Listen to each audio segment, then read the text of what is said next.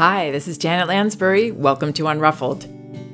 Today I'm responding to a very detailed email from a mom who says she's worried about her almost six year old son who hits and pinches his younger sister and other kids. What's most disturbing to this mom is that her son doesn't seem to show any remorse, and she's alarmed that he can't or won't talk about his feelings. Here's the email I received. Hi, Janet. A long one here because I feel it necessary to give some backstory.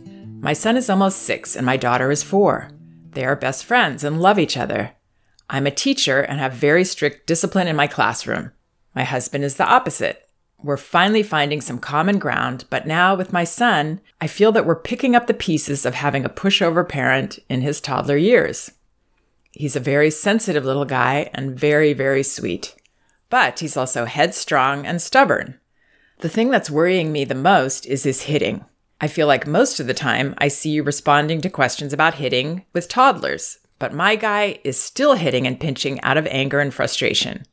I feel like part of this is his dad's lack of response about it. He just says, Hey, buddy, that's not nice, and goes about his business, and then gets frustrated when it happens again. I will admit that I also lose my cool and don't respond with love and empathy, partially because of my frustration about my partner's lack of response. I'm working hard on that, but I don't think that's everything. He had three days of making great choices, and then today he pinched his sister's friend, he got a five minute cool down timeout. Yes, I know how you feel about timeouts. And then he hit his sister about an hour later. After the second incident, I followed through with my threat to leave the playdate and we went straight home. I feel good about that. But here's the kicker. When we talk about the situation, he doesn't care. He doesn't feel sad about hurting them. He doesn't feel sad about my disappointment or sadness. He doesn't feel remorse. Consistently, time and time again, he says, it's just fine, or I don't know, I don't really care, or even, it made me feel better. I'm glad I hit her. In fact, he struggles to talk about his feelings at all. When I brought this up to our couple's counselor, who's never met my son, she asked if I was suggesting that he's a sociopath. I'm not, but time and time again, when I ask how he's feeling, he'll just say, I'm not feeling anything, or I feel fine, I ask what his body feels like when he gets angry so he can understand the physical responses of anger. Nothing. When he's sad, he just shuts down and won't talk to me. I don't know how to curtail the anger and hitting when he won't acknowledge any feelings. Please, how do I foster empathy in these moments when following his impulses makes him feel better? How do I get him to see that hitting will only end badly for him in the long run? I can't possibly catch him before it happens because he reacts so quickly. How do I get him to talk about his feelings? And at what point should I be worried that an almost six year old doesn't talk about his feelings? Thank you so much for your time, Janet. Listening to your podcasts always makes me feel like I can be the mom I truly want to be. And by the way, parenting is so much harder than teaching. Okay, I want to start out by going to the end of this note. This mother's concerned that her child doesn't have remorse. What's clear to me reading this is that this isn't about remorse or his lack of empathy. It's about him being in a defensive posture. The responses that she mentions, it's just fine, or I don't know, I don't really care. He doesn't feel safe to open up and share himself. He's in a defensive mode. He feels attacked. He feels judged. He feels misunderstood. And he probably has some shame inside because that's the result of feeling blamed and not understood. So I'm not saying this to make this parent feel guilty or bad. I'm just saying what I see here that could lead this parent to perceive her son in a very scary way. It's frightening to think that we have a child with no remorse that actually thinks it feels good to hurt somebody else. That would be a really bad sign. So, the first thing that I want to do here is help this parent shift that perspective. That's not what we're looking at here at all. We're looking at a scared, uncomfortable guy that's shutting down when he's confronted. How can we help him to open up and share about his feelings? He has to feel accepted first. He has to feel that emotional space and that unconditional acceptance coming from his parents to even get close to being able to articulate his feelings. I think we can all relate to this. I can certainly relate to this myself. An example I think I shared in the past is the way I feel when I make a mistake in my car. Let's say I cut somebody off, or maybe I didn't see them in that lane and I start to go in and then I see them at the last second. This happened to me recently with someone on a motorcycle. They were completely in my blind spot. I looked and I still didn't see them. And then I started to go into the lane and yikes, I felt terrible. But the person on the bike giving me a dirty look of anger didn't leave space for me to want to express an apology. It made me want to close off and hold on to myself. And I obviously felt misunderstood and, and blamed. Another example we have a dog that we adopted a little over a year ago, and he's a very sweet, sweet puppy. So excited to meet every person and every dog, but he's rather large. We were on this part of the beach one day where dogs are mostly allowed to be able to run. It was soon after we'd adopted him, so it was all very new to him. And he went running up to a toddler to say hello, and the toddler saw him and freaked out and started crying. And the grandmother was there of the child, and she was so angry with me. She was seething, and I could feel her anger. I wanted to apologize, but I couldn't right then. It took me a little bit of time to kind of breathe and and this is me as an adult, not a 6-year-old child. It took me a moment to compose myself while she was berating me. And I think the first thing I said was kind of defensive because she said, he's a little child. And I said, oh, this is just a puppy. And he was just trying to say hi. And then it didn't go well from there. But I finally got it together to say, I'm really sorry. And then I saw her kind of nod and accept that and melt a little. But what I'm saying is that I could feel those defenses in me go up and I really had to kind of push through a wall to be able to be in a place where I could apologize. It felt like I had to have all this strong intention overcoming my feelings. And young children don't have that very often. So that's why I think she's seeing this seeming lack of remorse. Now, how can we help him to be a guy who can share his feelings and can express empathy towards others? We can help him by giving him what he needs to feel safe protection from himself when he's acting out by hitting and pinching and expressing his anger and frustration that way. And not so much empathy on these parents' part in that moment, because that is really asking the impossible of us to feel empathy towards a child who is being aggressive with other children or with us. But he does need our acceptance that he feels like doing those things. It's normal to have those impulses to lash out when we're feeling frustrated or angry or uncomfortable in some way. There's nothing wrong with having that impulse. As mature people, we learn not to act on it. It's harder for a young child, even at almost six years old. It's hard to have that kind of self control. And the more stress a child feels, the less chance they will be able to control these impulses. The good news is we have a lot of power to change this. Children really just need somebody that understands them, somebody that's always on their side, both parents ideally, but one will open a big space in that door that he's shutting and give him the room to share himself. It takes a lot of vulnerability to apologize or to admit, I shouldn't have done that. My anger got the better of me. It takes a lot of comfort and space and acceptance. So that's what I recommend for responding to him to see it right at the outset, stop him so that it doesn't go on too far, and to say, oops, you know, I can't let you do that. That might mean physically blocking him, it might mean steering him towards you. Do this with confident momentum, do this with acceptance of him, being on his side and being protective, caring about him, not angry with him. This also comes from understanding that children don't want to be doing this. They don't want to be the bad kid doing bad things. We need to help save him from himself and not let him go there. shaming him out of it will not work. It just creates more discomfort and therefore more uncomfortable behavior. So, what he's getting now are two different kinds of more rejecting responses.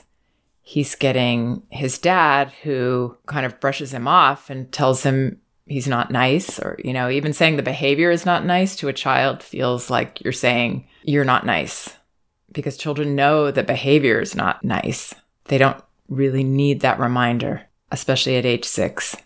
She says his dad's lack of response about it. He just says, Hey, buddy, that's not nice. He goes about his business. So he's not seeing him. He's not seeing a guy here that is saying, Hey, I'm acting out. And then she says he gets frustrated when it happens again. Right. So that's like when we're trying to give somebody a message Hey, I'm here and I'm not pleased with something that's going on. Or I have a feeling. We say that the person isn't willing to see us and get our message. So we have to do it again, right? We have to say, hey, and sometimes we'll do it again in a stronger way or a different way. Hey, can you just see me? Can you notice me? What am I saying here? That's why it continues. And then getting the frustration from his dad is, again, kind of a rejecting response. You're just being a jerk. There's something wrong with you. Why are you acting that way? Shutting the door on him without meaning to, I realize, but that's how this feels to a child he gets an angry door slam on him instead of an open door with curiosity. Hey, what's up? You know, you're not supposed to do that. What's going on? You feel like hitting? Openness, curiosity, acceptance. Not letting him hit. You can have your hand up very effectively, blocking that, holding his wrist, whatever you need to do that's as minimal as possible to show you're on top of this. You're not intimidated by his feelings just that willingness to see him, to get his message, and to help protect him from himself and protect you from being hurt. So that's what would help from this dad, if he's willing to do that. And then from his mom, she says she admits she loses her cool and she doesn't respond with love and empathy. So those are the messages he's gotten. You're bad. There's something wrong with you. I don't like the way you're behaving. Slam the door. Again, I know these parents don't mean to be doing this at all. But then they want to be able to open that door and have him talk about it and feel remorse. He can't. It's impossible because they slammed the door. So he needs the same thing ideally from his mother as his father that she sees him. She doesn't judge. Whoa, you're six years old now. You shouldn't be doing this anymore. Because that's why this is perpetuated. It's continued because of the way that it's been handled, because of the messages he's gotten that were discomforting messages. He just needs someone to see him cry out with these behaviors and take care of him. Stop him, love him, accept him. Don't let him go there because you love him and you accept that, again, the impulse is natural, normal, healthy, nothing to be ashamed of, nothing to feel bad about. So it sounds like this mom has tried to shift her approach, but then the way that she describes this incident with his sister's friend she says he had three days of making great choices, and then today he pinched his sister's friend. So he got punished for that. The timeout is another rejection of him. And then he hit his sister about an hour later. After the second incident, I followed through with my threat to leave the playdate and we went straight home. So even there, the threat to leave the playdate, we don't threaten from a place of caring about him. I see you're having a hard time. I'm here to protect you from yourself.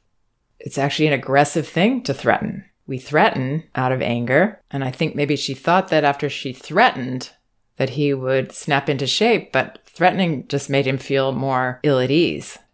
Instead, what would help is if she noticed herself, oops, this may be going into an unhealthy direction. I'm going to stop this guy. I don't know that I would necessarily say anything to him more than realize myself that we may need to go home because he may not be able to be here right now for whatever reason. But if she did feel like she needed to say something, I would say something like, Wow, you know, I don't want you to do that. So what's up? Can you handle being here? If you feel like hurting, can you let me know so I can help you? Something like that, that's on his side, on his team, not slamming doors. And then she may have to decide you know what, we're going to go home. And that would be taken by her son in a very different way than the threat and the, it sounds like, frustrated, angry, disappointed parent.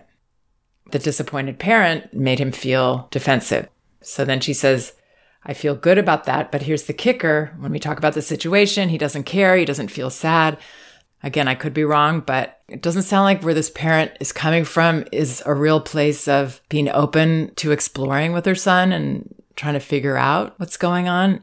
It sounds like this may have been a frustrated, what's the matter with you? Why did you do that? type of questioning. Again, I could be wrong, but that's what I'm sensing. So, yeah, now she's putting him on the spot. How do you feel about that? It's just fine. I don't know. I don't really care. Or even it made me feel better. You know, he's got the grenade out right there. I'm glad I hit her. I don't believe that. I don't think it made him feel better. I don't think any of this makes him feel good at all. She says he struggles to talk about his feelings at all.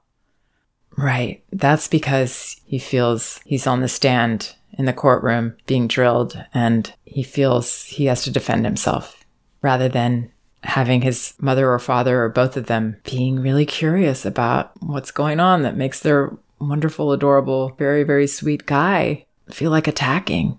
What is that discomfort in there? This is a delicate process, helping a child to open up and talk about feelings. This mother says, he doesn't feel sad about my disappointment or sadness. So I would consider why is she disappointed and sad? Because she's expecting him to not have these impulses. And she's sad when he does. But the truth is, he has these impulses. He just does. And it's something to be interested in, but not something to blame him for. We can't help our impulses. And at age six, we still have a hard time not following them. Especially, again, if we're stressed, we feel alone, we feel judged, we feel shamed, we feel anger, we feel uncomfortable inside ourselves. So she says, How do I foster empathy in these moments when following his impulses makes him feel better? We foster empathy by modeling and having empathy.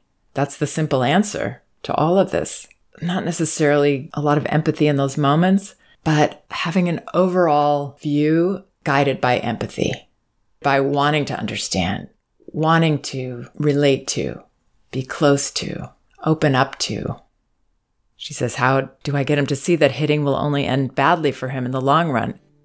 It's already ended really badly for him. It's already taken him in a direction that feels really, really bad to him. So I don't think that's a lesson that she needs to teach him.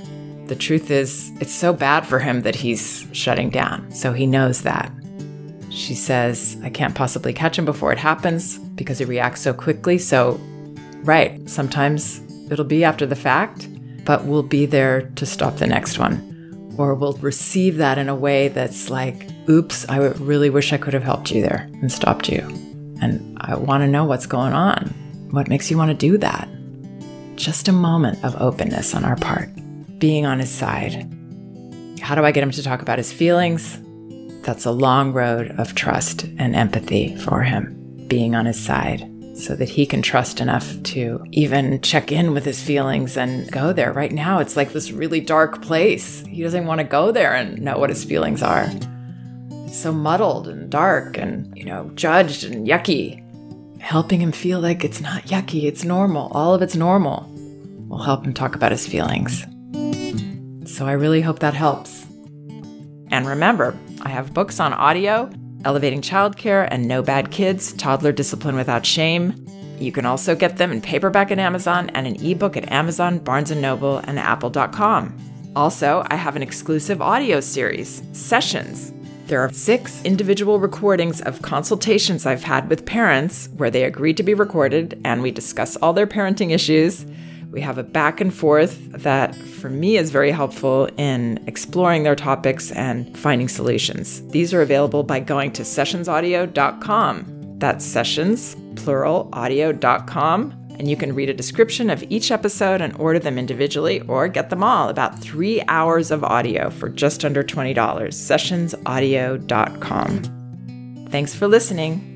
We can do this.